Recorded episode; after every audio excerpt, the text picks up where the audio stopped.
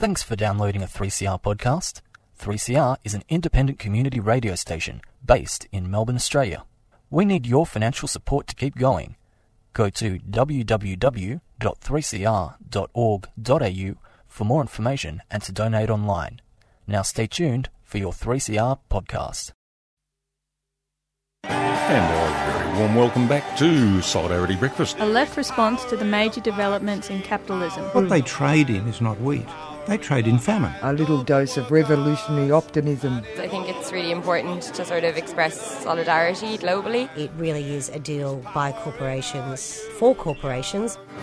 The Union forever defending our rights. Down with the black leg. If you think the ABC's left wing, don't listen to this program. Solidarity Breakfast, 7.30 to 9am Saturdays, 3CR 8.55 am, streaming and 3CR digital, podcast or audio on demand.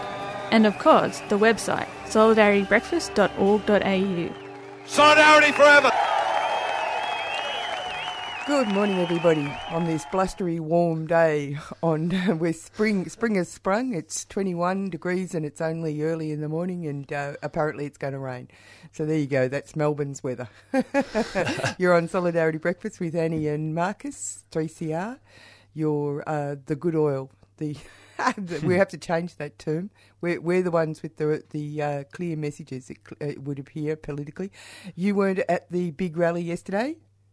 Do you want me to tell you about it? Yeah, fill us in, Annie. Yeah, give us an update of the, the climate strike, of course, and there was a big big crowd there. Yeah, Yeah, it was huge, uh, and uh, uh, uh, hundreds of uh, thousands of people. Uh, uh, well, thousands of people, thousands of people there, uh, taking over the whole of Treasury Gardens. We did try and do a, a cross for uh, 3CR, but the problem was, we did. We our um, uh, ingenious, uh, one of my ingenious uh, uh, colleagues uh, actually stood with his phone, with his mic to transmit the speeches.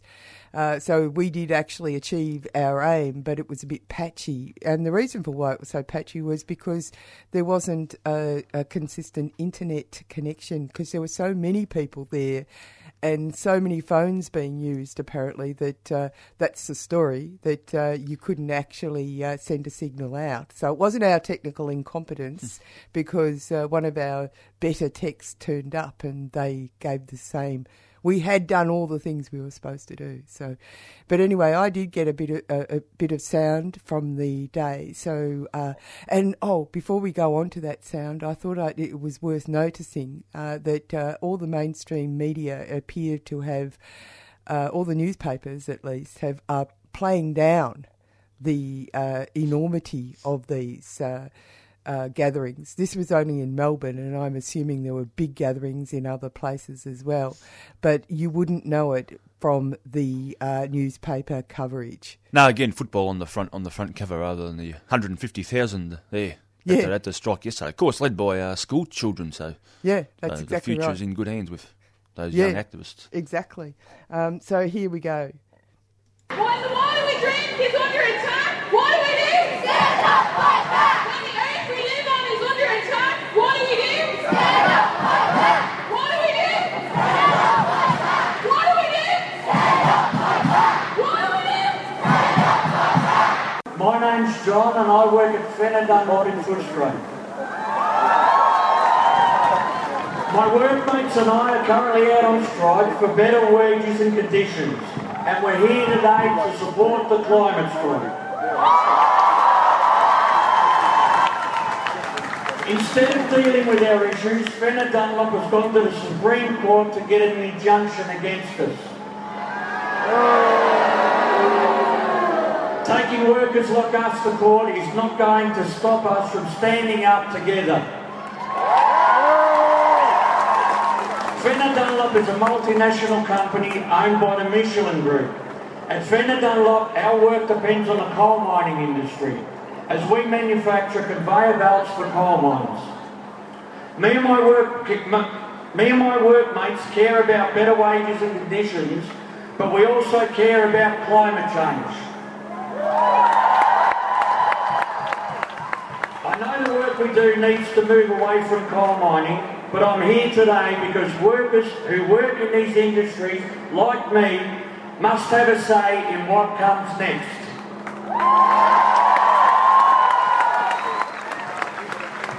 We need to make sure good, well paid union jobs are at the centre of future clean industries.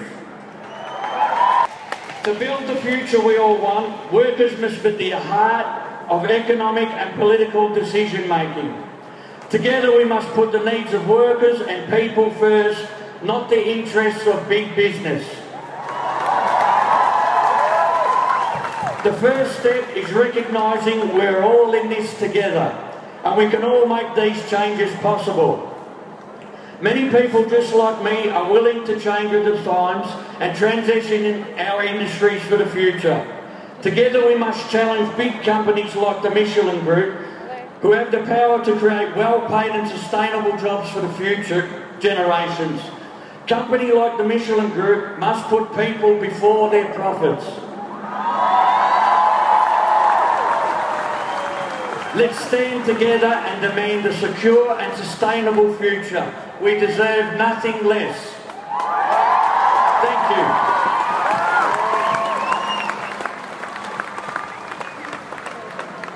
Thank you so much to our union speakers. We've just noticed that some people have started moving. It's not time to move yet. We still have one more speaker and then a call to action and then we will begin marching. So just hold on for a little bit longer. Now I'd like to introduce Thea from School Strike for Climate who will speak now. Hey bro, my grandma runs a farm and my parents run a smaller one. This year, my grandma has used up all of her hay over the past summer, autumn, and winter because it has been such a dry season. Most people in the area have had a similar problem. This is because of a hay shortage in Victoria at the moment. Any hay left is poor quality and overpriced. Drought relief organisations that once had plenty are now facing the same problems as those they are trying to support. What's more, the Bureau of Meteorology is predicting yet another dry season. This is a lesser case of the catastrophic climate and ecological crisis Australia is facing right now, and will continue to face exponentially as we move into the future. In New South Wales and Queensland, it's not a drought, it's, a, it's not a dry season, it's a drought over two years long sucking life out of once vibrant communities and leaving several places across Australia with absolutely no water left. It's the bushfires that are already beginning to rage across Australia in September. It's Kiribati, Jakarta, Beijing, and New York, countries, capitals, and homes that will be underwater if we don't act.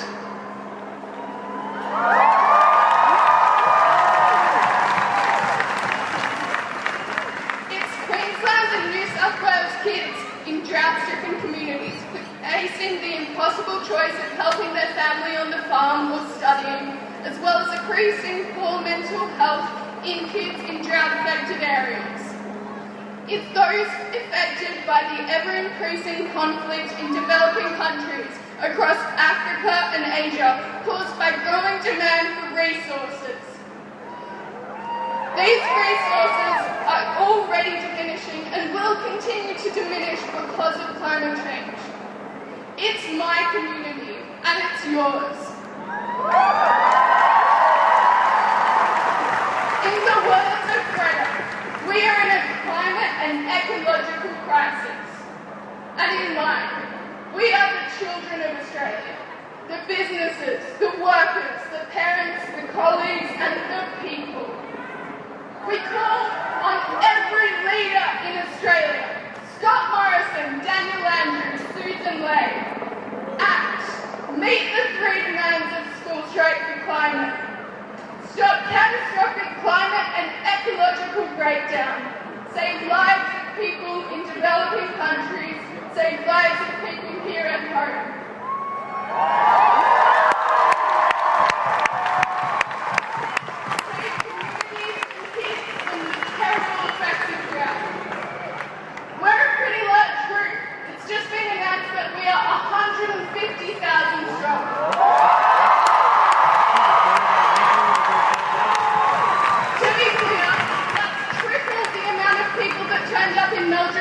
Melbourne in March 15. At the St. Melbourne Church up nationally across Australia in March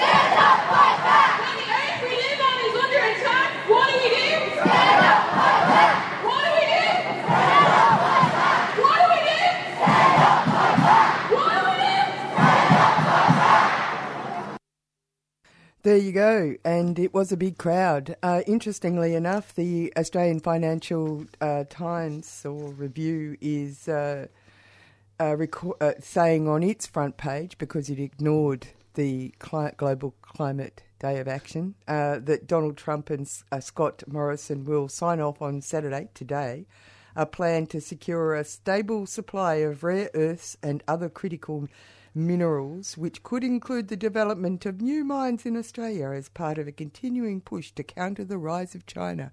So that's obviously the uh, the rhetoric that the uh, big end of town is trying to push because you know all those pesky kids and workers uh, who aren't in the Hunter Valley, who apparently are uh, uh, holding on for dear life to the uh, destruction of uh, the uh, extractive industries. Uh, and on the front of that page, uh, they've got Be Afraid, Jeremy Corbyn's Radical Plans for Business. Be afraid. Hilarious, huh? anyway, that's that's uh, what's going on in terms of. But there's something else happening today. Yeah, there's a rally at uh, 1 o'clock at Federation Square. Uh, climate crisis and war. Shout out for peace and climate action. That's on today, Saturday 21st of September, 1, 1 p.m. at Federation Square. It's uh, hosted by IPAN, the Independent and Peaceful Australia Network. 1 o'clock today, Federation Square. Yeah, this is celebrating International Peace Day, which is obviously not catching. But anyway, later on in the program, we'll be hearing from Vince Emanuel from America and uh, talking a little bit about uh, how underwhelmed the American population are at the idea of having to go to war with Iran. So there you go. Uh, but anyway, before we do, uh, we thought we might mention. Uh, uh, West Papua. Outside uh, the uh, last week, outside the um, coroner's court, uh, where they were hearing the uh, case around uh, the death of Tanya Day um, O'Neill uh, from the West Papua uh, group, was given space to talk to the crowd, and it was really fascinating to see the camaraderie between First Nations people. Uh, uh, you've got an update. Yeah, I do. I've got an update from a uh, comrade in West Papua. So Uh, let's uh, hear from uh, O'Neill first, and then we'll get give you the West Papua update. My name is O'Neill. Respect and solidarity to our brothers and sisters here.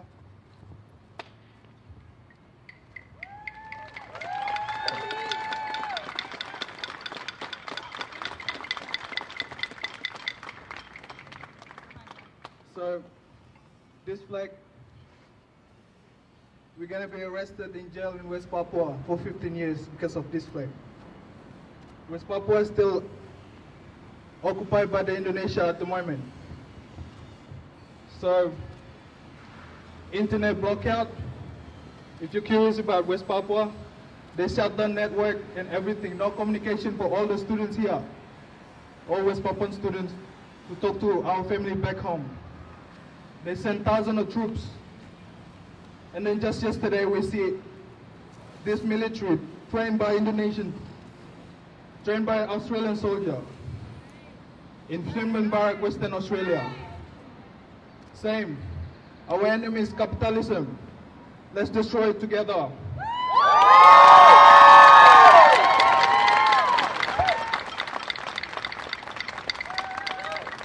Yes.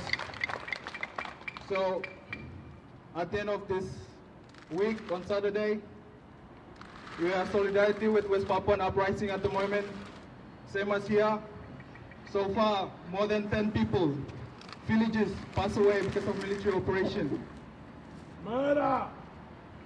It all happens, started because they call us dogs and monkeys at this age.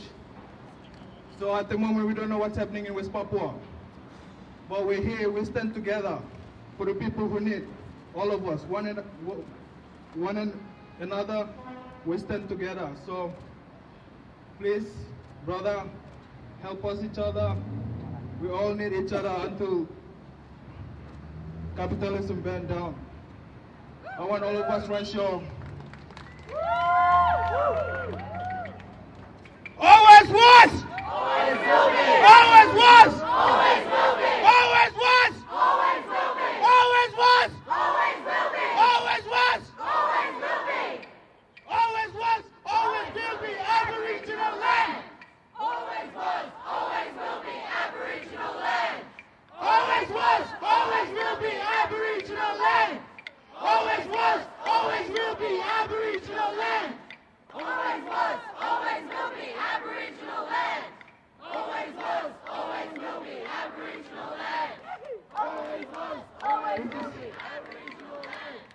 never the right time for us to fight.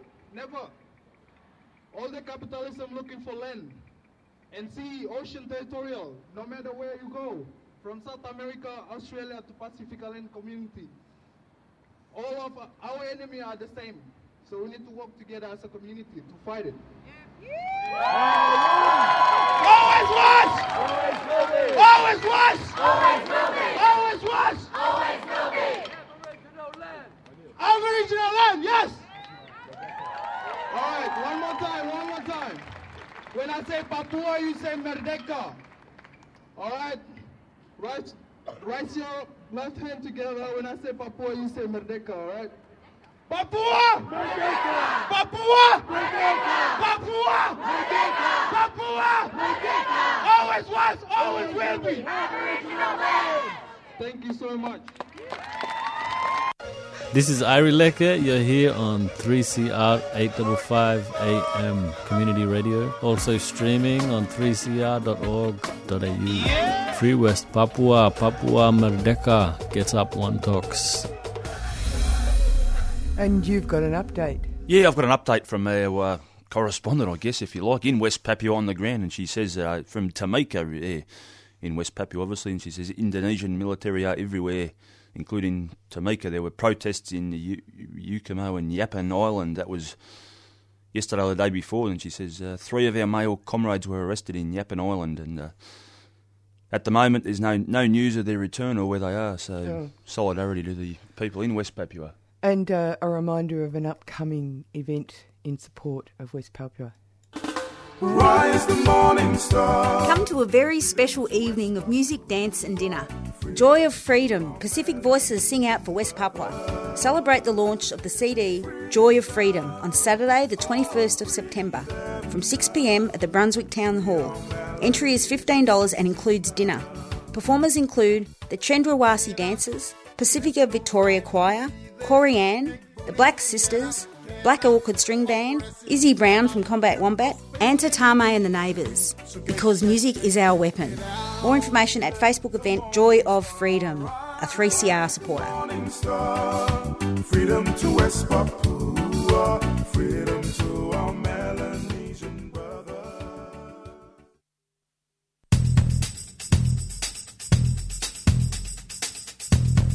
From October the 28th to the 31st, some of the worst climate criminals will be gathering for the International Mining Conference, IMARC, at the Melbourne Convention Centre. Blockade IMARC is an activist alliance committed to putting a stop to the mass destruction caused by extractive industries across the globe and the harm they cause to communities and ecosystems. We need your help to be part of this blockade. Find out how at blockadeimarc.com or check out our Facebook page, Blockade IMARC, a 3CR supporter.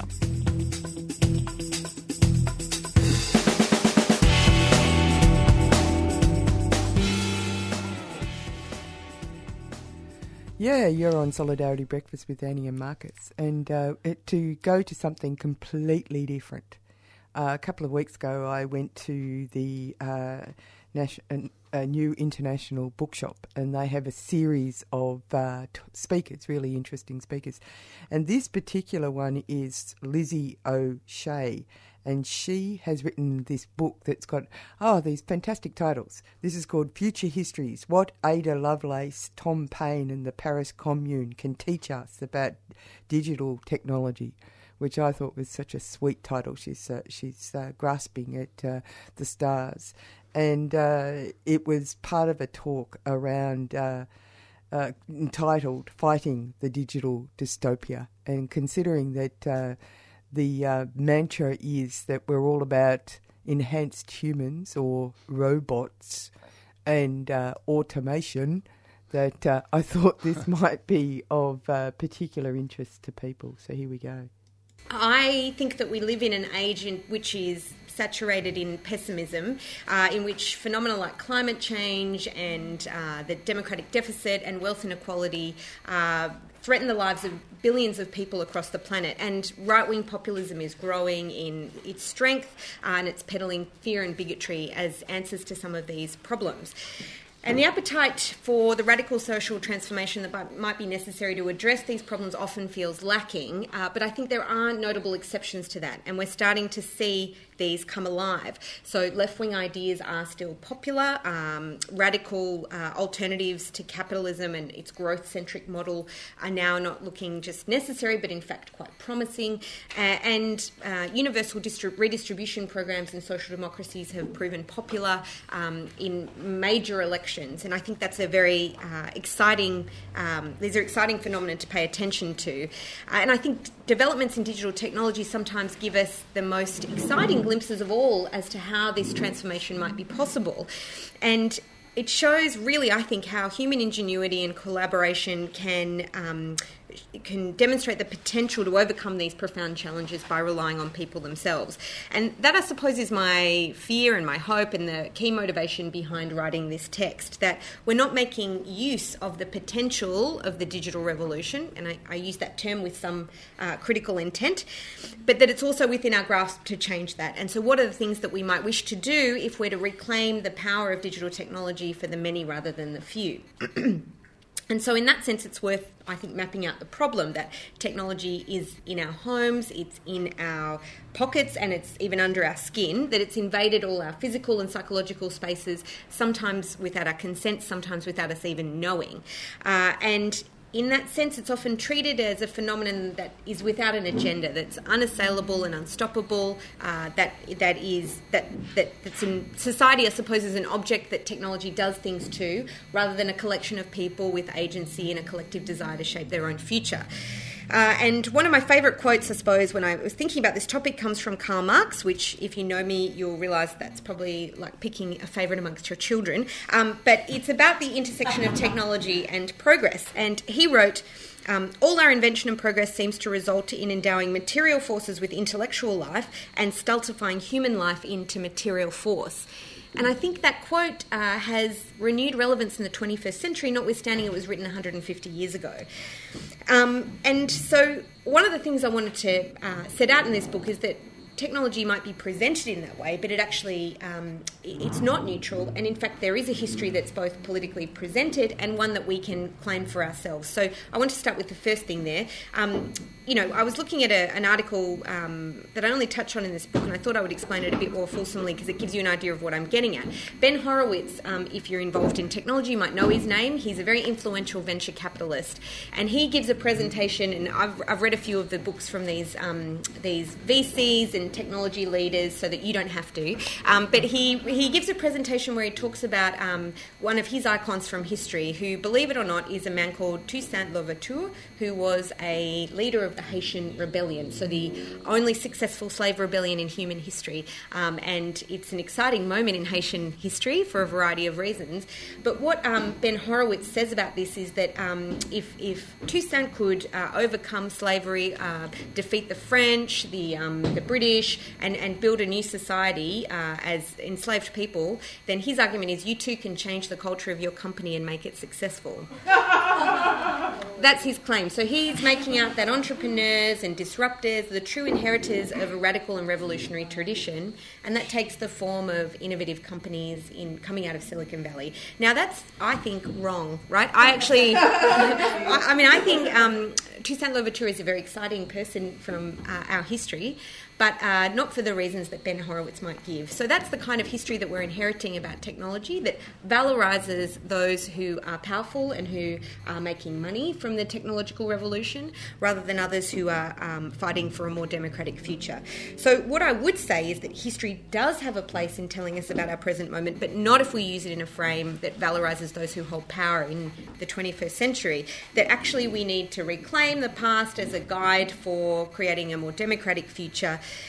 Um, and, and that really that's our, one of our best tools at our, at our disposal to avoid uh, the problems of the past and find inspiration from other political movements and thinkers who've come before us. So, in that sense, to give you a bit of an idea, and I won't talk for too much longer, but um, you know, we, I talk about Melvin Kranzberg and his idea that technology is neither inherently good nor bad, but nor is it neutral. And so that might be a frame that we should take to um, that we should use to understand companies that um, claim to be innovating, but in fact are bringing insecure work to many mil- millions of people.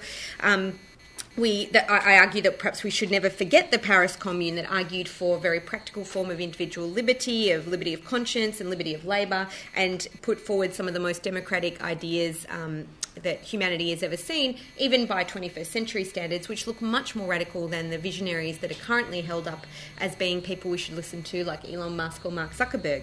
Um, I also argue that Ada Lovelace was uh, a person who bridged the impossible gap between uh, poetry and philosophy and was the first computer programmer. And she um, was an incredible individual, but she also happened to be a woman, which meant that for a variety of reasons, her innovations weren't recognised properly, and also it took us a century really to catch up in terms of our development of digital technology and make use of that. Um, but that we have a lot to learn from her in how we can collaborate with others to produce wonderful things and interesting innovations rather than a potentially a great man of history type argument. And that's the um, claim here that if you're, um, you, you may not know much about technology, but if you know something about history, you've probably got something to say about debates we have about technology today. And that's one audience that I wanted to speak to people who aren't familiar with technology but are perhaps interested in politics and feel daunted at the prospect of intervening into technological debates, finding ways for them to do so and uh, to build that conversation. And on the other hand, we have large numbers of um, people who are in the technology space and had, have, uh, are deeply aware and knowledgeable about these issues, but are perhaps coming to politics for the first time and are looking for um, context and knowledge and traditions of thought and practice that might be relevant to the work that they see themselves doing in this political moment. And so I'm trying to build a bridge between those two worlds, which is um, where I want to finish really. You're listening to 3CR Community Radio 855 AM. And we're going to go to a uh, interview you did with uh, John Berger from the Transport Workers Transport Union. Workers Union. Yeah, which was quite a fascinating thing. And don't forget, you're on Solidarity Breakfast with Annie and Marcus. This morning on Solidarity Breakfast, we're joined by John Berger, the Victorian Tasmanian Secretary of the Transport Workers Union. Welcome to the program, John. Well, thanks very much for having me on. No worries. Okay, the Transport Workers Union, are they've been active in recent times. They've got a few campaigns um, going on. They've been leading a campaign uh, to protect owner drivers uh, through way of uh, recent legislation. Well, we've had a, uh, a campaign going on for quite some years, and the position that we're in at the moment is that we've got a um, some legislation in place that's going to assist owner drivers uh, going forward in the next few years. And um, the Owner Driver Forestry Contractors Act, which is the, uh, the determining um, regulatory authority that deals with it, has um, been in, in existence since 2005. And um, you know, for all intents and purposes, it's been a, um, a, a piece of legislation that hasn't quite adequately covered off all the things that we require. Should, or, you know, we think it should be covered off for owner drivers in this state. Now, what are some of the key points of uh, Well- this legislation? Yeah, well, there's some opportunities for um, owner drivers to collectively bargain, as it has said in the past. But more importantly, when there's a, dispute that arises through a, uh, an agreement, there's uh, an opportunity to have things arbitrated, which we've not had before. In years gone by, it was only an opportunity for the parties to get together and um, have some mediation. But now, with some meaningful outcomes from time to time, but now when we get to a point where there's some significant differences between the parties, um, we can have the matter arbitrated on. Okay, and there's uh, surrounding payment to the owner drivers too. Yeah, absolutely. Um, you know, for, for the very first time, we've had um, um, an opportunity for owner drivers to make sure they're paid within 30 days. In years gone by, the uh, owner drivers have had to um, produce their invoices, and then it's um, it's in the lap of the gods as to when they might get paid. In some instances, most companies might pay within seven or fourteen or twenty-one days, um, but there's other companies that don't pay, um, you know, significantly. Uh, it could be up to as much as uh, six months, and when you've got fuel bills and things of that nature that are outstanding, it makes it very hard to uh, run a successful business. And if we look at the job of a truck driver, it's a dangerous industry. There's been multiple deaths this year on the road. Well, there is, and um, you know our industry is one of the toughest, and um, we've got the highest fatality and deaths in the workplace. Um, you know, notwithstanding any other industry that's around. So uh, we're very mindful that um, if we could put some measures in place that um, help our truck drivers, whether it's through uh, taking appropriate uh, breast not having to speed, and all that sort of stuff, um, then we can only um, hope that these measures um, you know, assist uh, us and certainly the general public when they're travelling around. And prior to the coalition, uh, there was the Road Safety Tribunal. Well, it's a complete disaster. Now, we had legislation in place that ran for two weeks. Now, we understand that the, the um, Road Safety Remuneration Tribunal needed some time to bed itself in.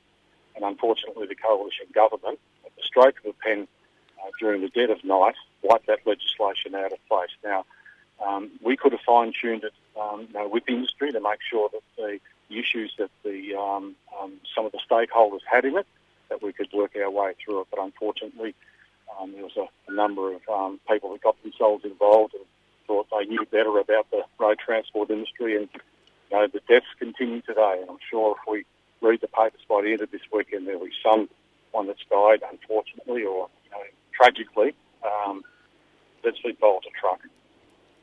And if we turn our attention to another campaign your union's been involved in, that's uh, the campaign to protect work, working in the uh, gig economy, which the union states is uh, uh modern slavery. Yes, well, the, um, the gig economy, you know, it's been around for some time now, and um, some of your listeners might have seen uh, in the papers recently where over in America there's some legislation in place to protect these people. Now, we've been fighting um, you know, these uh, the Ubers and the Foodoras, the Foodoras left the country now, um, given that they were caught out not paying their people properly and uh, no entitles, no entitlements such as workers' compensation and things of that nature, and uh, no penalty rates. Um, so nothing there to um, make sure that these people had a meaningful income uh, to sustain their um, their well-being. And you know, some of these these uh, push bike riders are getting five dollars an hour and things like that. You know, no one can survive on that, and uh, nor should people be expected to. So obviously, the union there, uh, yeah, being active in recruiting those workers to the union. Yeah, well, we're um, you know we're always looking to um, represent these people, and in fact, we've done some unfair dismissals for um, as test cases for people who aren't members of the union, just to bring to the forefront that uh, yes, you are being exploited, um, and if you've been terminated for uh, for no other reason, what they do is these people log on in the morning by switching on an app on their um, on their smartphone, and uh, what happens is that the, uh, any opportunity for some um, inconsistency that the employer might um, have with the employee, um, they'll just switch them off the app. So you know these people wouldn't even know whether they've been terminated or not, other than to say that they can't log on. So I, you know, we, we say that that's a terrible way to have a relationship with an employee, that you don't, in the first instance, have that face-to-face contact. Um, and secondly, you can be terminated uh, without notice, and certainly um, at any, any stage if the uh, so-called employer sees fit. Okay, what um, protections does the legislation in the United States uh, cover? It's just come into play. Um, I'm not uh, fully across the whole detail of that, but uh, more than happy to get back to you once the um, the ramifications of, uh, or the whole implementation of that legislation is um, put forward, what it might mean for America. Um, and we had to look at that legislation and see how it might translate and apply over here, um, it might be an opportunity for us to um, lobby the, the respective governments um, you know, to ensure that people are protected as they go forward. Okay, and if we uh, turn our attention now to another campaign, uh, which will be the bus drivers' uh, strike next week at a couple of locations in regional and suburban um, Victoria. So on Monday, in two locations, the drivers will be taking uh, protected action. Well, you'll be happy to know that union has um, averted that industrial action. We've had some successful negotiations this week. Okay. And um, as of um, four o'clock yesterday afternoon, we've um, got an in-principle agreement with uh, Christians up in Bendigo and also with the uh, Warburton bus lines and Cranbourne bus lines as well. So uh, there's only uh, one, as I understand, to go, and the Latrobe Valley. And uh, we'll be having further discussions with them over the next two weeks to see where we go with that. But again, the um, the bus campaign was a a, uh, a well um, thought out campaign for our membership, where they uh, the ultimate outcome for them was a four percent wage increase per annum for the next um, three years, plus a further one percent in superannuation. For many years, our bus drivers were working off an average weekly wage earnings regime, which simply didn't deliver um, the outcomes that we saw that um, people need to, to maintain their lifestyle. So, with um, you know, bus drivers, you know, I don't think you would have seen any of them take strike action, and we know they haven't taken strike action for the past 30 years. So, uh, the time came for them to um, to have a go at their um, uh, ensuring that their rights and entitlements and their wages were consistent with what uh, we would say uh, is going to be helpful for them going forward. And it's, it's a, also a dangerous industry to work in, uh, being a bus driver. I've seen numerous um, incidents of assaults on bus drivers. Unfortunately, yes. And um, we've been running some campaigns in recent years to fully enclose the, um, the bus drivers so they're not subjected to people that get on that um, have a clear intent uh, to do nothing other than to make life difficult for the bus driver, who is just a normal person like you and I, that um, get up each morning and go to work and just want to drive the bus and get people, uh, kids to school, people to doctor's appointments and hospital appointments and things of that nature. Just some people uh, see that they um, feel that they need to abuse them. Um, they spit on them, they throw hot coffee on them, and there was a terrible incident in uh, Queensland where uh, fuel was thrown over a driver and he was set on fire and, and unfortunately passed away. So it's a, it's a it's an industry that has its um, has its issues. That uh, safety is paramount for our bus drivers, and we're doing everything in terms of ensuring that those safety barriers that um, aren't in some buses, uh, or uh, more importantly, that the ones that are in buses are suitable to ensure the protection of our people. Okay, how many uh, bus drivers does the Transport Workers Union cover?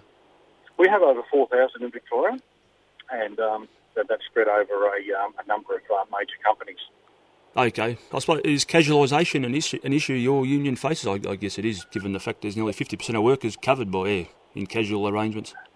Yep, there's a uh, there are some casuals in um, in, the, in, the, in the bus industry, but it's um, it's more prevalent in the airline industry where we have people that are working split shifts in, in different arrangements. And as you can appreciate, um, split shifts in an airline environment is a uh, is a dangerous cocktail for um, safety uh, procedures. And by way of example, if you start at uh, six o'clock in the morning and you finish at ten o'clock, then you've got to go away for a few hours and then come back uh, mid afternoon and then you know come back again later on, I believe that night. Um, it's just the the uh, it makes your day very long when you've got to um, there's no proper, proper parking at the airport. It's all off site, and uh, you can be uh, doing a effectively an eight-hour shift over 12 to 14 hours. So you do that for three or four days. It certainly takes its toll. And companies obviously use the split shift to avoid paying uh, meal breaks. Oh, and that's exactly right. And look, we accept there are um, opportunities where you need to supplement your full-time workforce to get the job done. Uh, but what we say is not right is where you substitute your workforce for um, full-time employment by um, utilisation of casual employment and permanent part-time. And your union covers the baggage handlers, if I'm correct.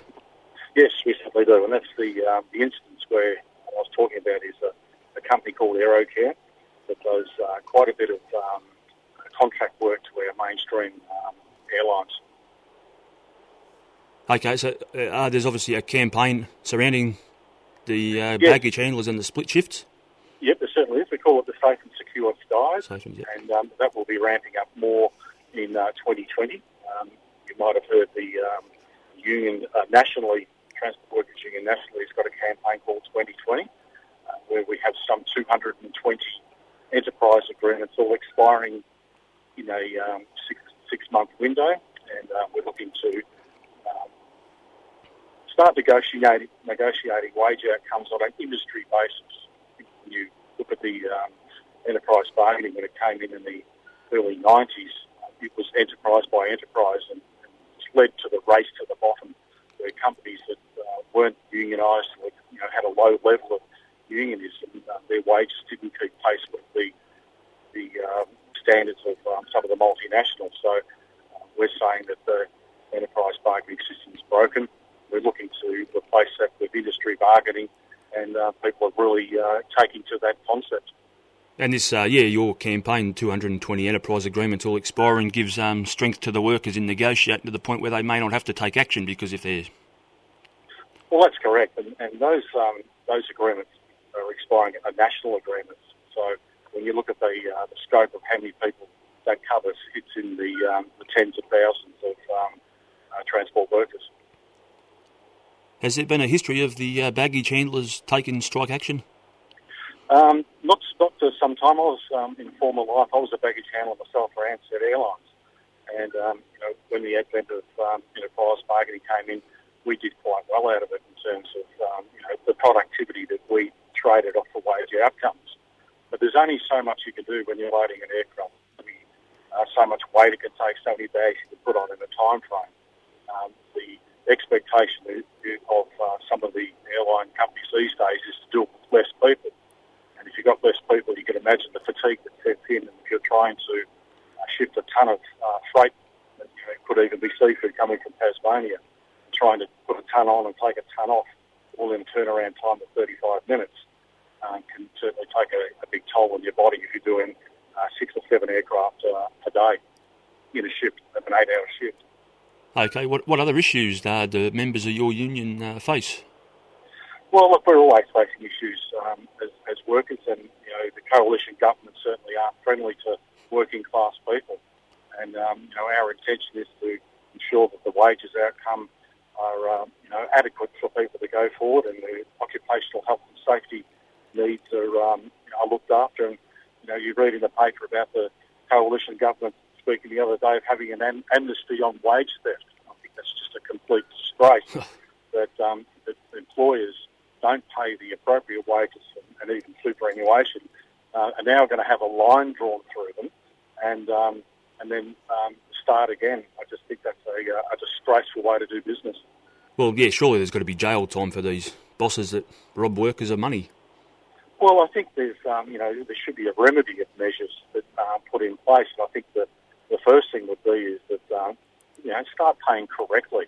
Uh, and then let's see what's led to the uh, discrepancies of why people aren't being uh, paid correctly. Now, sometimes it can be an oversight, and uh, you can be forgiven for that. But if it's a blatant uh, disregard for uh, making sure that you're abiding by the law, uh, you know, an industrial instrument, well, then yes, you should go to jail.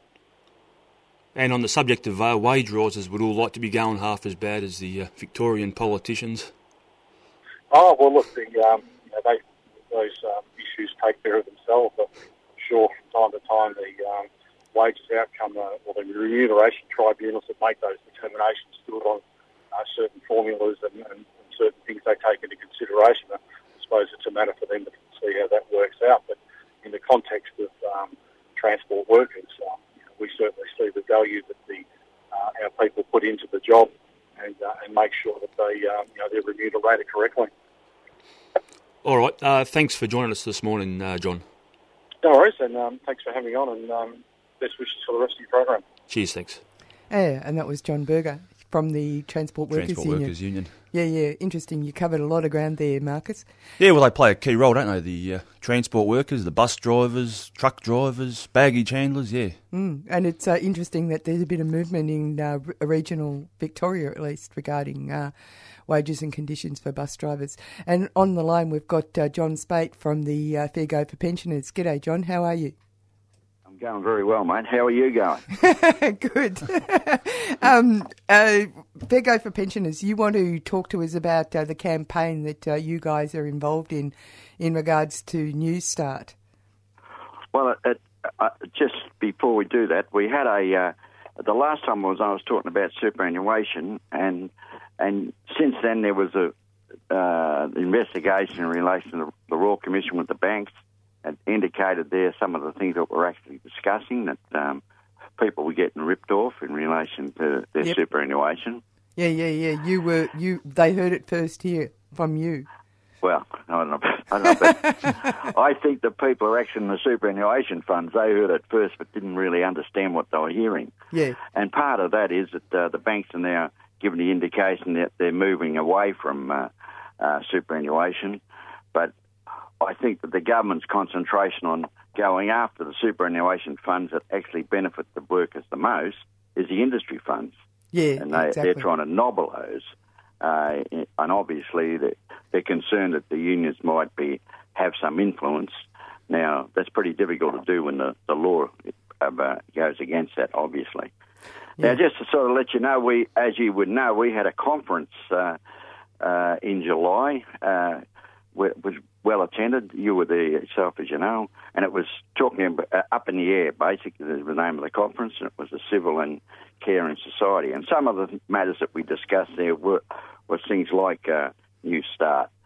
Now, presently, as I understand, New Start would cost the government roughly uh, three billion dollars. Yep.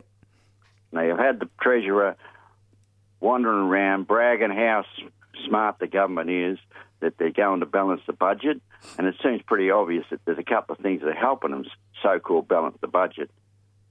Doing nothing about New Start and pretending it's it's just some issue that will go away, instead of using it to stimulate the economy anyhow. And uh, there are th- th- th- there are organisations now that don't normally come together to try and influence the government to actually do something about that. Those people are living in poverty, and as a lot of your listeners would know, they may have been may have been on uh, other sort of pensions, and because of the way the government's manipulated the pension system, they've dropped them from a pension on the New Start. Yeah, that's right. and there's right. people who've just lost their jobs on New Start. That's So right. they're actually living in poverty. Uh, Yeah, yeah, so that they, the government can uh, uh, save some pennies. So if you think about it, and you start something like thirteen thousand dollars, uh, thirteen thousand dollars a year, while a, age pension is uh, twenty four thousand. Correct. You know, Yeah. something of that nature. Yeah, it's so around do that the, do your maths. So, and you know, that's a lot of money. And then And you've then got the governments- people. You've got the people on. Dis, the, one of the things that's really uh, dis, uh, disheartening is the business about chucking people off disability pension. Correct. Yeah, and uh, considering how difficult their load is, that's really tough. And none of this is accidental. This is a deliberate policy, and the government was also saying how great it was that they'll put money was not going into NDIS, about four billion dollars. So when you start talking about balancing the budget, in reality, all they're doing is squeezing the people in the in the lowest part of the uh, the economy. The And there hasn't been an increase They're to- the ones they're squeezing. And there hasn't been an increase to the New Start payments since 1994, 25 years, if I'm correct. Absolutely, absolutely. And when you consider it, there's a, there's a lot of things gone up since then. Electricity, among others, all gone up, and that, and obviously uh, the the government, the some of the um, people who are running this country had an increase too, uh, as I understand. Yeah, they certainly did. 12% They didn't have would to relate it to New starters, you notice. yeah, that's exactly right. It's pretty amazing. I mean, it's all very well to see it as a bit of a bit of humour, but uh, in actual fact, these people are riding roughshod over the uh, general community and being diverted. Uh, people are using these diversions, like saying they're going to drug test people, new uh, recipients of New Start, in order to get a poultry uh, subsistence allowance. I mean, Well- that that's just incredible. But you know what that's about. That's just saying to people, well, these people are not worthy of it. Yeah. And there's something wrong with them. Uh, now, that's part of, also, as you would know, from that conference, we're talking about some of the, the words in the English that's been used as language in Australia to demonise people by how we talk about, uh, you know, people, uh, not just people, don't just use on the dole, but we, we give the impression that those people really shouldn't, they don't really deserve it because they don't do enough to do it and all that business. Now, that's that's not only that they're in poverty, but they're demeaning, demonising those people too, which is pretty sad when you start thinking about the so-called miracle election uh, and the prime ministers have been virtually appointed by God. It goes on and on. This nonsense goes on and on. Uh, Frankly, I, I don't actually understand how um, people who talk about religion can relate to what's happened in Australia to the Good Samaritan. Ramble. Maybe I'm not, wrong. Maybe I'm wrong, mate. Maybe I'm wrong, or maybe I've got a wrong interpretation of that. But it seems to me that doesn't fit. Nowhere near. That's, uh, um, tell me, uh, you're an older fellow uh, with lots of experience. Have you seen this kind of pattern before? not as bad as this. This is pretty serious stuff. I mean, they don't even understand the economy needs stimulation. They think that some tax, that the taxes that people are being given, so-called, given back, uh, which will have an effect on services anyhow. That's a reality of life. Um, that they're going to spend all that money on the economy. I'm not sure of that. I think people are smart. They'll be getting cutting down their debt. That's not going to actually improve the economy. What will actually improve the economy is an increase on New Start. Yeah, that's Absolutely. exactly right. Because those people in poverty, they're going to spend the money. They're- They're not going to be buying houses on, uh, and using capital gains uh, techniques or negative gear, and they're not going to be. They're not doing that. A lot of those people are lucky if they've got a bed, let alone a house. That's right. And uh, decent food to eat.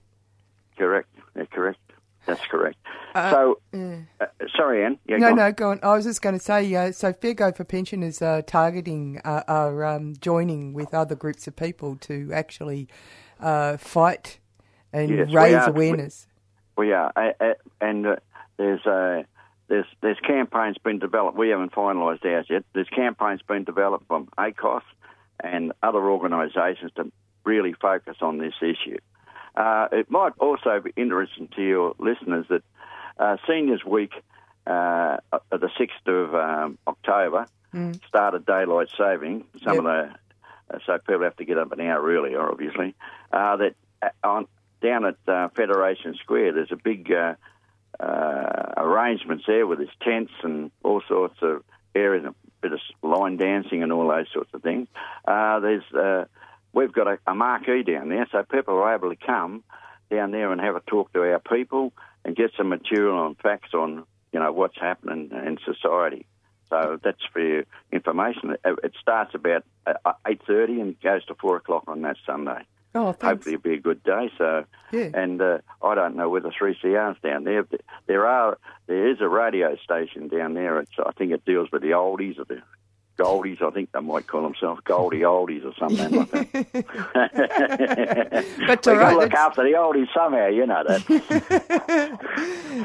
Thanks so that talking. might be something for your interest, uh, eh, for your uh, for your people to, um, uh, if if they've got if they've got time on that Sunday, they've got to wander around. There's all sorts of uh, organisations there, mainly dealing with uh, senior people, but there's there, there's people who participate. There's line dance and uh, uh, classes, and they do their show on uh, on a big stage there. And that's on Sunday, October the, sixth, on October the sixth. Yeah, as I say, it's the start of daylight saving. Really, that's how.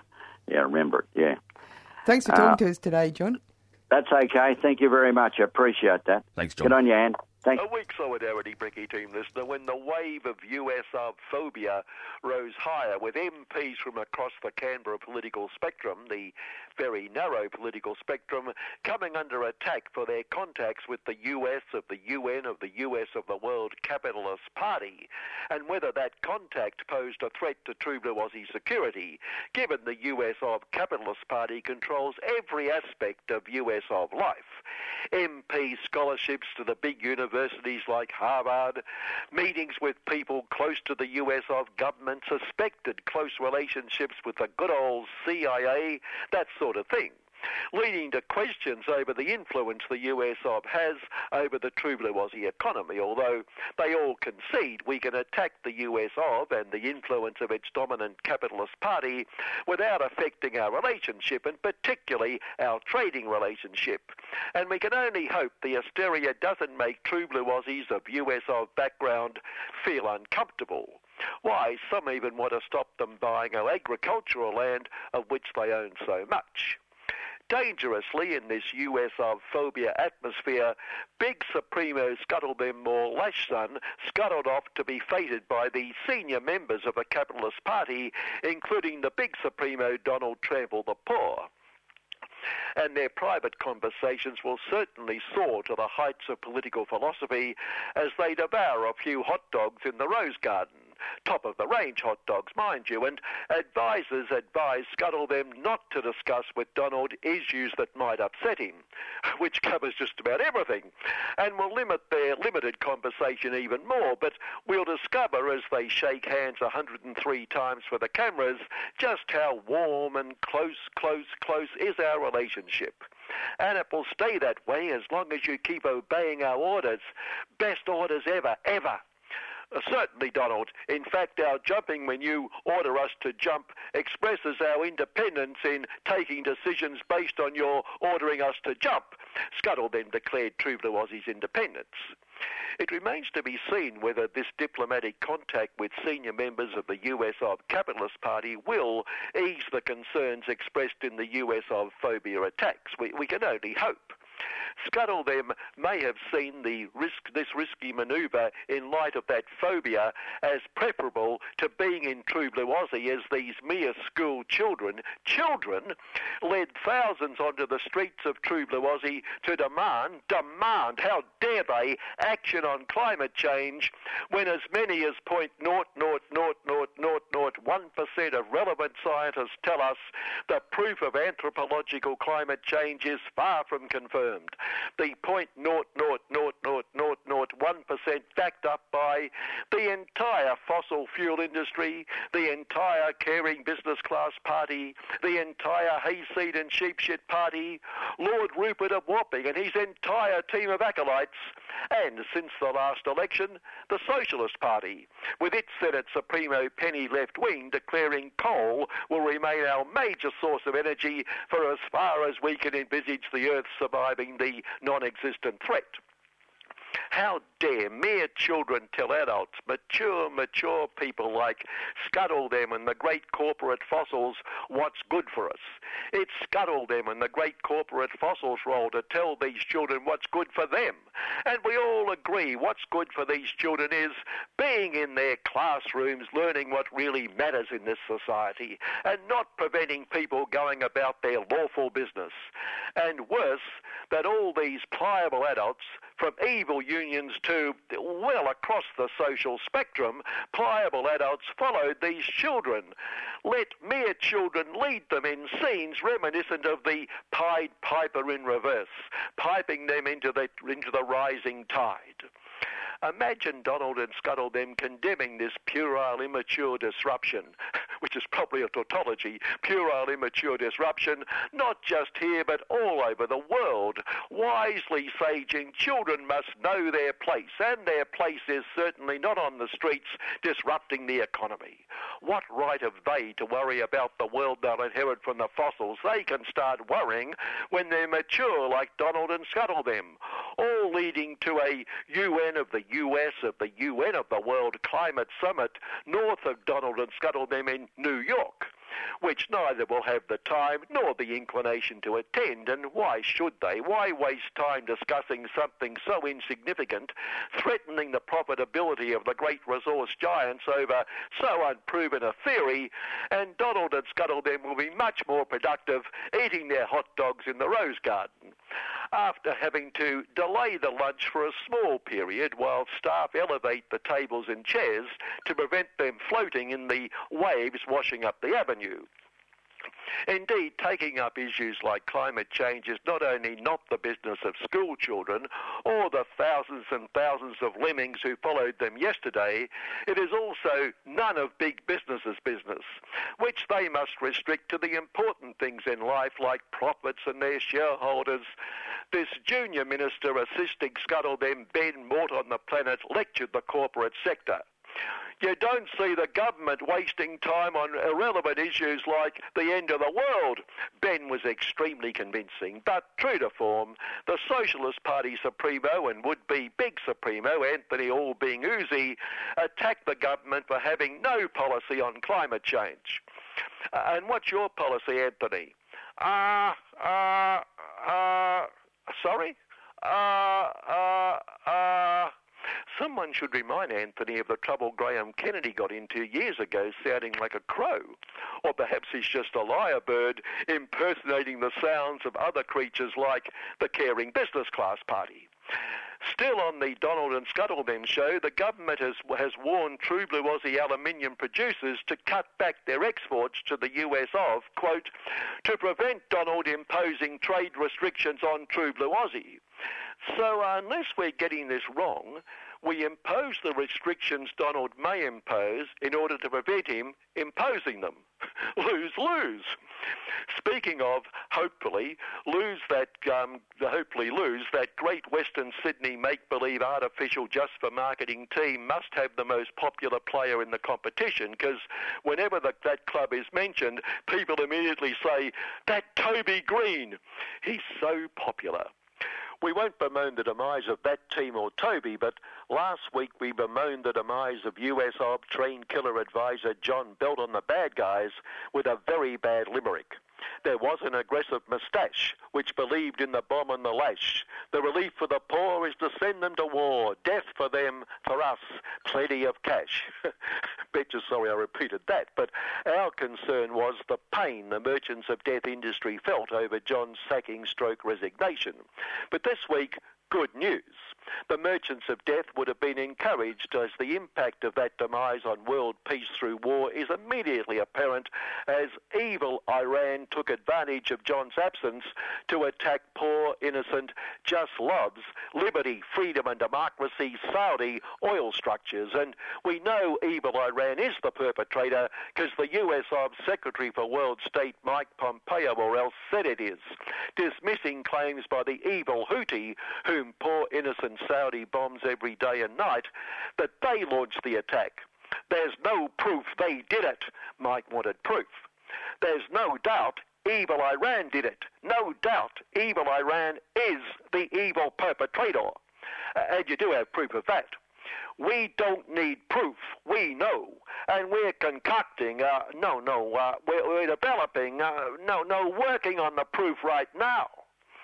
Conspiracy theorists might suggest look at who benefits from all this. We won't go there, but we're told the inferno wiped out about 5% of the world's oil supplies as the experts who know about these things predicted a surge in petrol prices for the punters behind the wheel.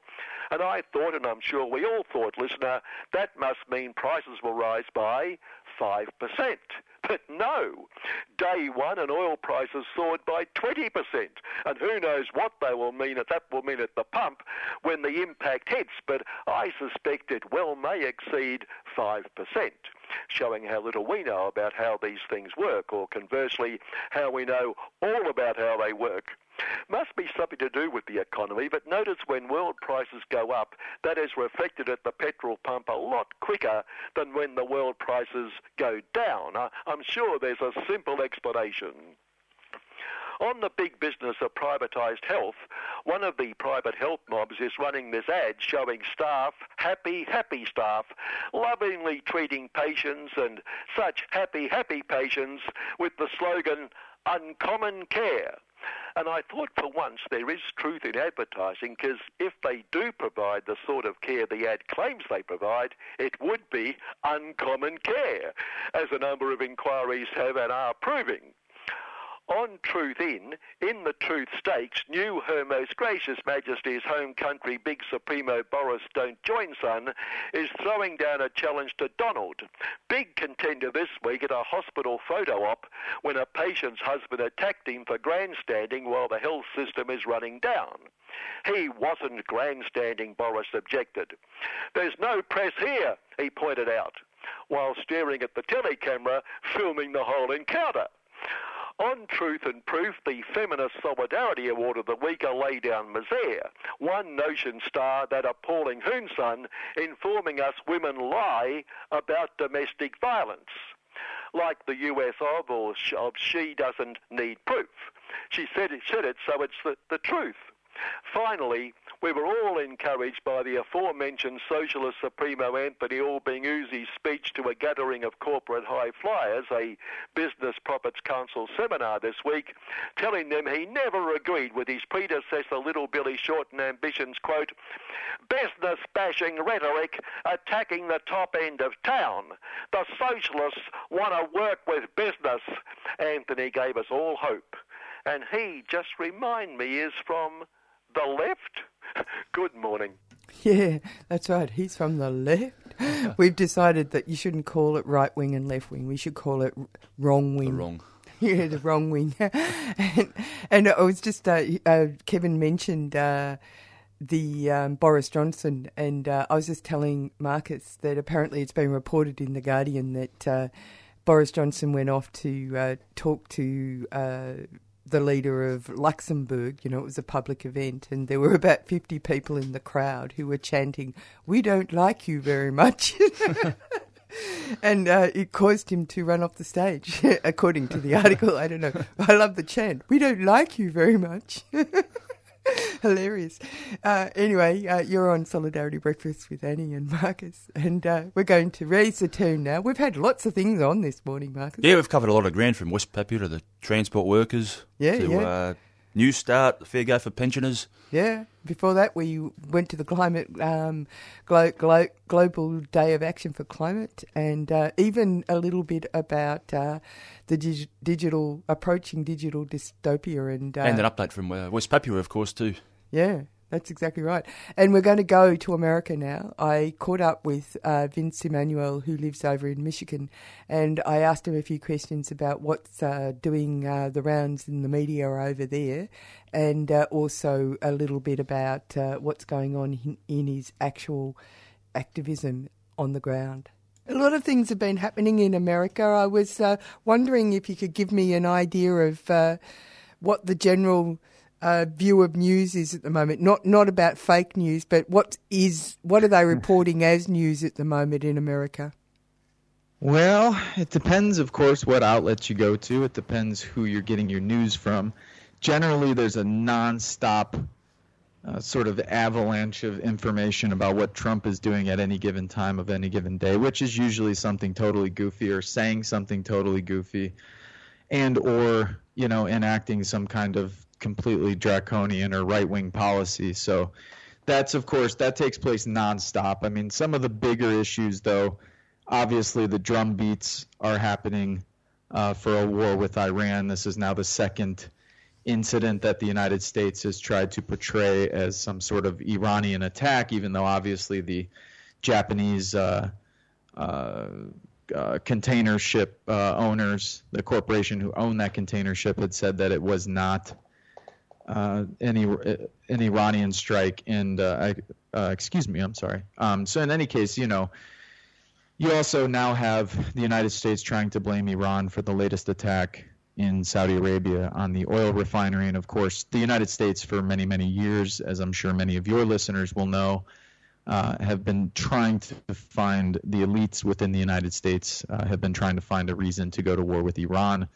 Um, and, and through proxy wars, of course, have. Uh, and of course overthrew the government um, in whatever that was 1953 uh, helped overthrow the government and so this continues today. Those drum beats are are definitely uh, taking place in some of the news outlets. But I will say that generally people have been much more reluctant. I think part of that is because Trump is in office. So whenever there's a Republican in office, of course, all of the small L liberals, all of the Democrats in the United States, all of a sudden become anti-war activists. So unless, of course, then Trump wants to do something about a current war, which might be one of the few positive things he does um, which was, you know, potentially hold talks with the Taliban, which would be a good thing uh, to bring the war in Afghanistan to an end. Um, or So, so, so are you saying that? Uh, are you saying you that generally speaking, Americans are not very happy about the idea of going to another war? Generally, yes, and the polls show that, and the polls also show that that's true among the armed forces, which is also a good sign. Um, and that's even with a very right-wing government in power. So that sort of ideology has not translated, I think, in the way that they probably assumed it would. But you know, there's a lot of people who are weary. not to mention that, but most of the Democratic candidates who are currently running for president in the primary race have been really forced to take a position on Afghanistan, and most of them have taken the position that they will withdraw troops. Now, whether or not they'll do that is a separate question, um, probably largely based on whether or not there's social movements and anti war movements to pressure them to do so. Though I think in the case of a Warren or a Sanders that they likely would pull out, uh, the, all signs point to their campaigns being very serious about pulling out of Afghanistan. And it's one of the few powers, not one of the few, I mean, the executive branch has grown in a lot of ways, executive power. Um, but in any case, it's definitely one of the things that the president of the United States has uh, an extremely large influence and, and, a lot of power over, and that's U.S. foreign policy. Um, so, in that way, it's good to see uh, Sanders take more left wing positions on U.S. foreign policy, and he's been pressured to do so by his supporters. I mean, a lot of his supporters are further to the left than he is. Um, so, you know, you definitely have that pressure from below, um, but it has not translated in the form of, uh, say, a real movement that's been out there. But there's the general sentiment in the United States is that we don't want to go to war again. Mm-hmm. I think, you know, part of that definitely has to do with the fact that Trump is in office and people just generally do not trust his judgment. Well, there's been this uh, uh, belief that um, he could possibly get in again. So, from your perspective, the election process is already underway, isn't it?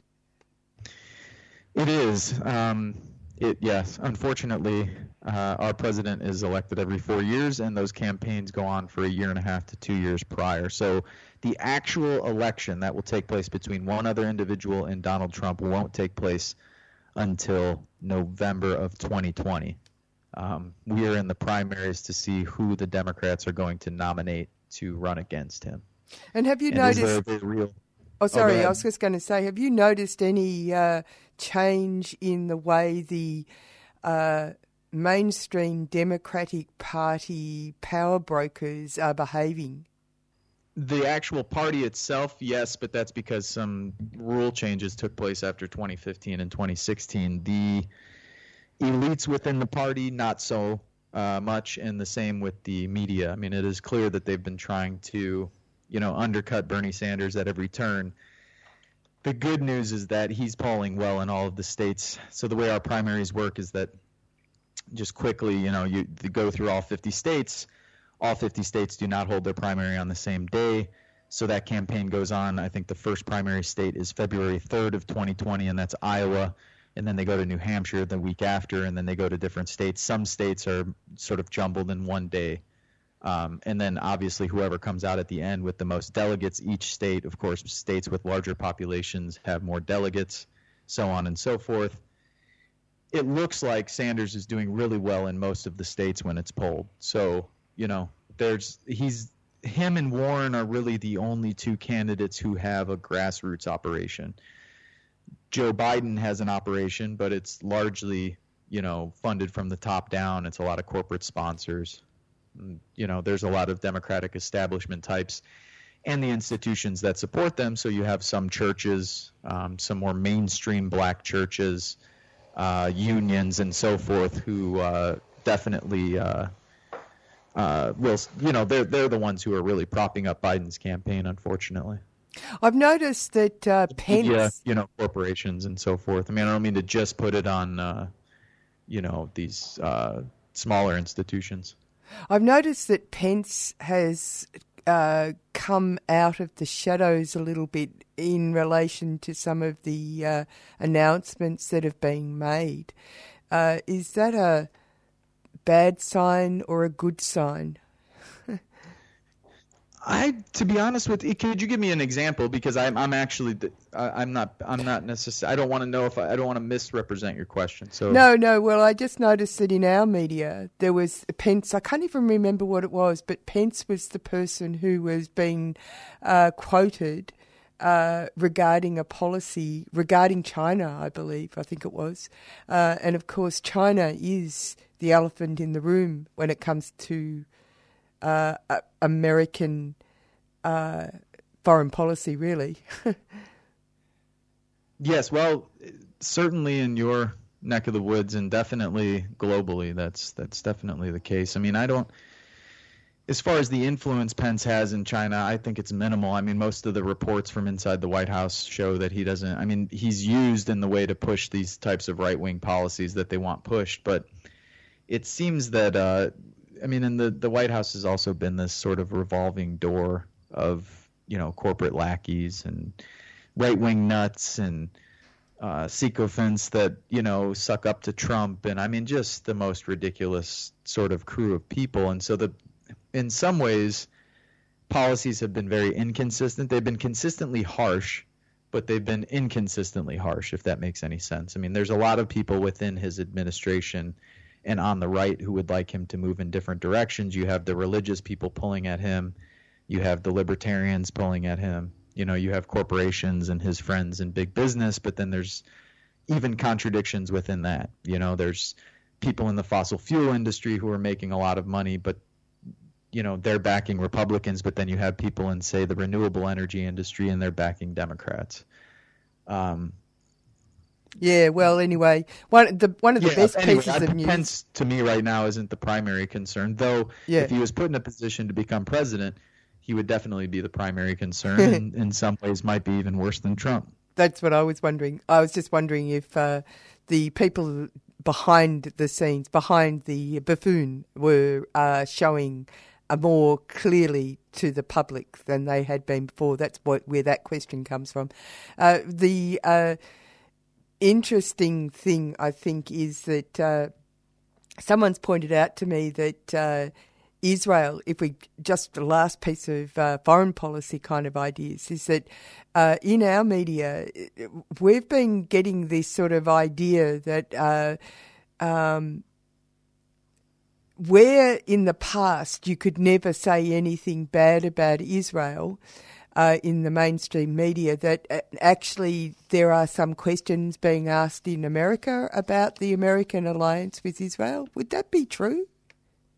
Oh, that absolutely. It's not so yeah, the person, the, per, the person who wrote a really good book on this and who was really 10 years ahead of the time was uh, Norman Finkelstein. And I believe the name of the book is called Knowing Too Much. And the subtitle is something like The Jewish American Love Affair with Israel is Coming to an End. And basically, what he shows is that over the generations, uh, Jewish Americans, particularly, and they make up a, the second largest voting bloc in or most significant liberal voting bloc who votes disproportionately Democrat in the United States. So usually in elections you get about 90% of black people in the United States votes vote for Democrats and about 75 to 80% of Jews vote for Democrats. So they're the two most liberal voting blocs in the US and so you further in, that that increases as the decades have gone on and, and the polling shows that younger Jewish Americans who play a significant role uh, even in you know say the Democratic Party and, and different liberal type of politics,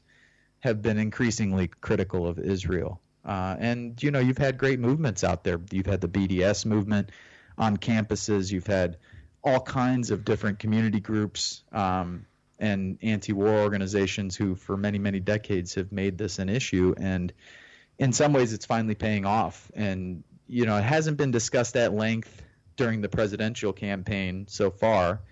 Uh, it will, I'm assuming, come up more during the general election, uh, whoever faces Trump.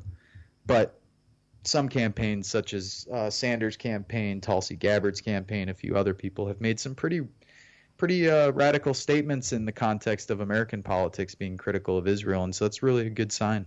Yeah, that's pretty interesting. The other thing is, um, is it true that uh, the ice? Uh, I mean, ice in Australia actually means a really destructive drug. So it's very odd that. Uh, oh, same here. Same here. Uh, yeah. Well, it's sort of interesting also that uh, ICE is this uh, immigration armed force uh, group that is uh, attacking uh, migrants or. Which was created in post 9/11. It didn't. It didn't exist before 9/11. Yeah, right. So now they're reporting that they're using uh, they're using armed force, and also not just overcrowding, but now people are dying in these uh, these concentration camps. I guess you'd call them. Yes, absolutely. I What- don't. Um, how's that playing out in amongst uh, American consciousness? Well, it's one of a, uh, many dozens of insanely brutal things the government's doing right now. So, I mean, it, yes, I mean, are people upset about it? Absolutely. Um, do the majority of Americans support it? Absolutely not. Uh, are there groups working on it? Yeah, there's tons of activist groups working on it. It's not enough people. Um, the Democratic Party has been, I guess, so-so on the issue. I mean, there's been Democratic candidates in a certain more progressive wing of the party that's definitely tried to, uh, you know, they've even proposed abolishing ICE, which which would be great, uh, especially seeing as the institution didn't exist until 17 years ago or 18 years ago. So, uh, I would say that, of course, a lot of this because most most of this is not being done by like you know militia groups or non-state entities or even I mean some of them are private contractors, but primarily being done through the state. Um, it's one of the most significant issues of the campaign, and you know whoever the Democrat is that gets in into power if they get elected, um, that will be probably one of the top one or two issues uh, that will have to be, of course, dealt with immediately. I mean, as far as now, I don't see uh, social movement with the kind of power that would be necessary to, say, close the camps or anything like that. I mean, there's there's groups that are doing good work, but again, that's not enough people uh, to develop the kind of power that would force them to change policies while they have Trump in office. The um, the stuff that's happening in England, you know, this idea that there would be a free trade deal with England and America uh, as a sort of a, a way of uh, undermining the uh, European um, financial bloc, I guess. Is that playing at, out at all in America?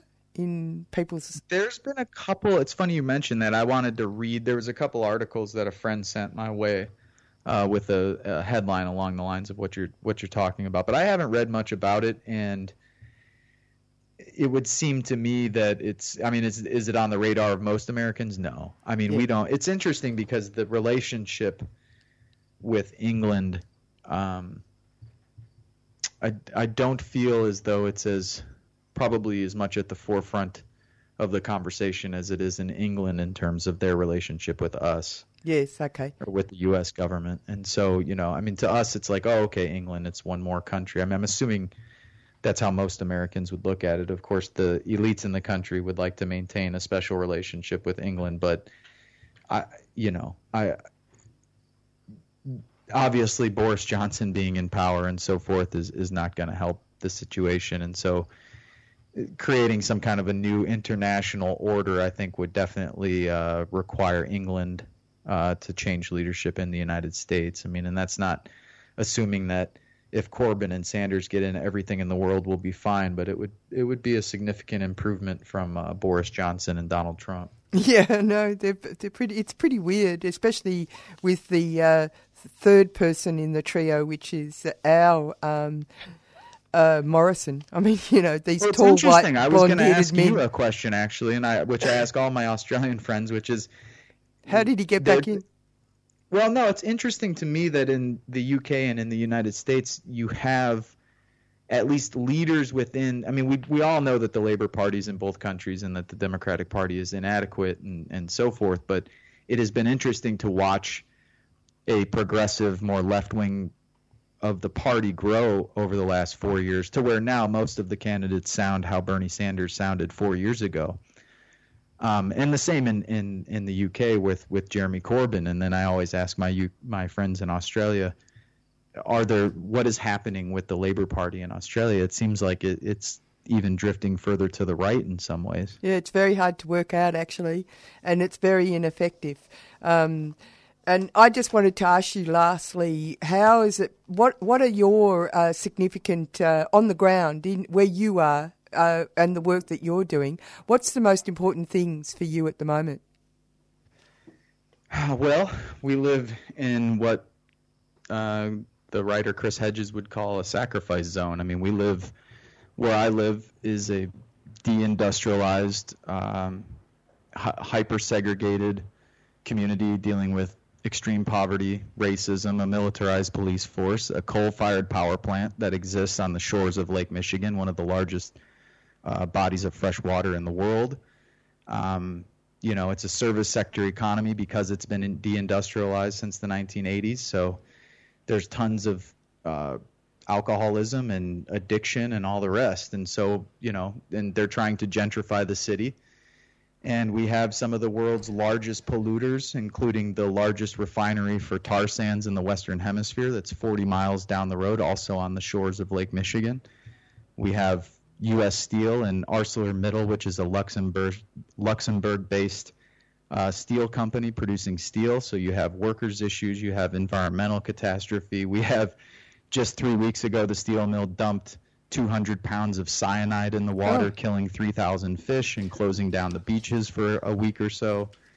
You know, we have uh, police shooting unarmed black people. Um, we have developers trying to, you know, gentrify the city and make it a playground for people from, uh, you know, Chicago tourists. And we have a police force that's out of control. So we're trying to create some kind of mechanism through the city government that could hold them accountable until we can hopefully change the structure of that institution. And, you know, the work, uh, yeah, the work here never ends. It's, uh, it, not to mention, of course, all of this taking place within the national context of Donald Trump and, uh, you know, uh, global uh, ecological devastation and all the rest. So, I mean, there's a million issues that we have. Primarily, uh, right now, it's trying to make significant changes with the police force because that issue resonates most with the black population in the city. And in this city, uh, one third of the population is black. So, you know, if you want to create diverse movements, you have to, I think, go to where the people are and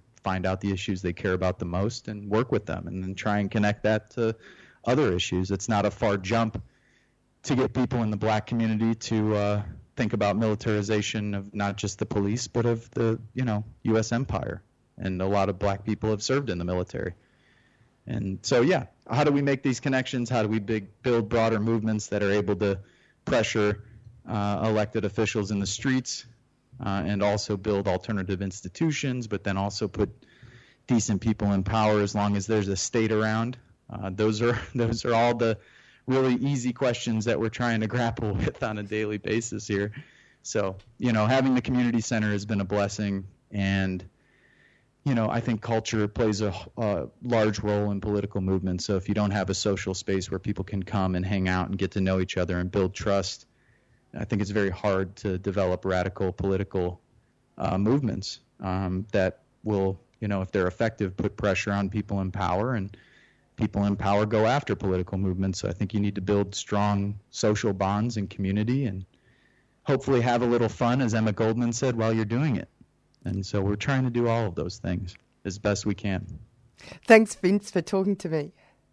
Yeah, good talking with you. You too. And that's it for Solidarity Breakfast this morning.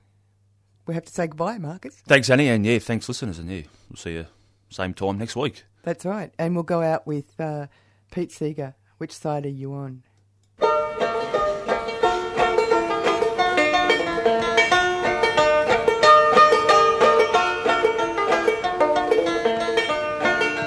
Which side are you on, boys? Which side are you on? Which side are you on, boys? Which side are you on? They say in Harlan County there are no neutrals there. You'll either be a Union man or a thug for J.H. Blair. Which side are you on, boys? Which side are you on? Tell me,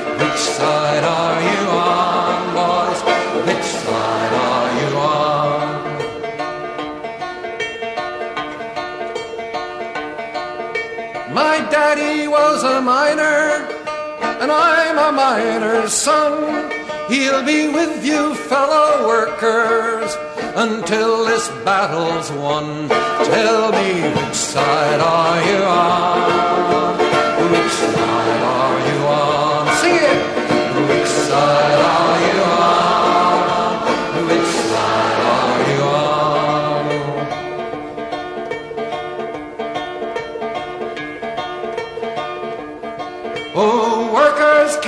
stand it?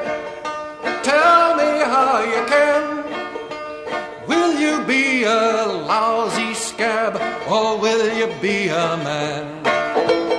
Which side are you on?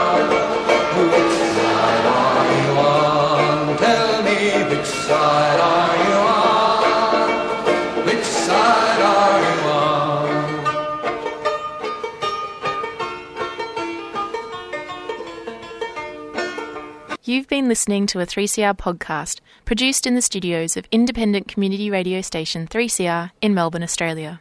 For more information, go to allthews.3cr.org.au.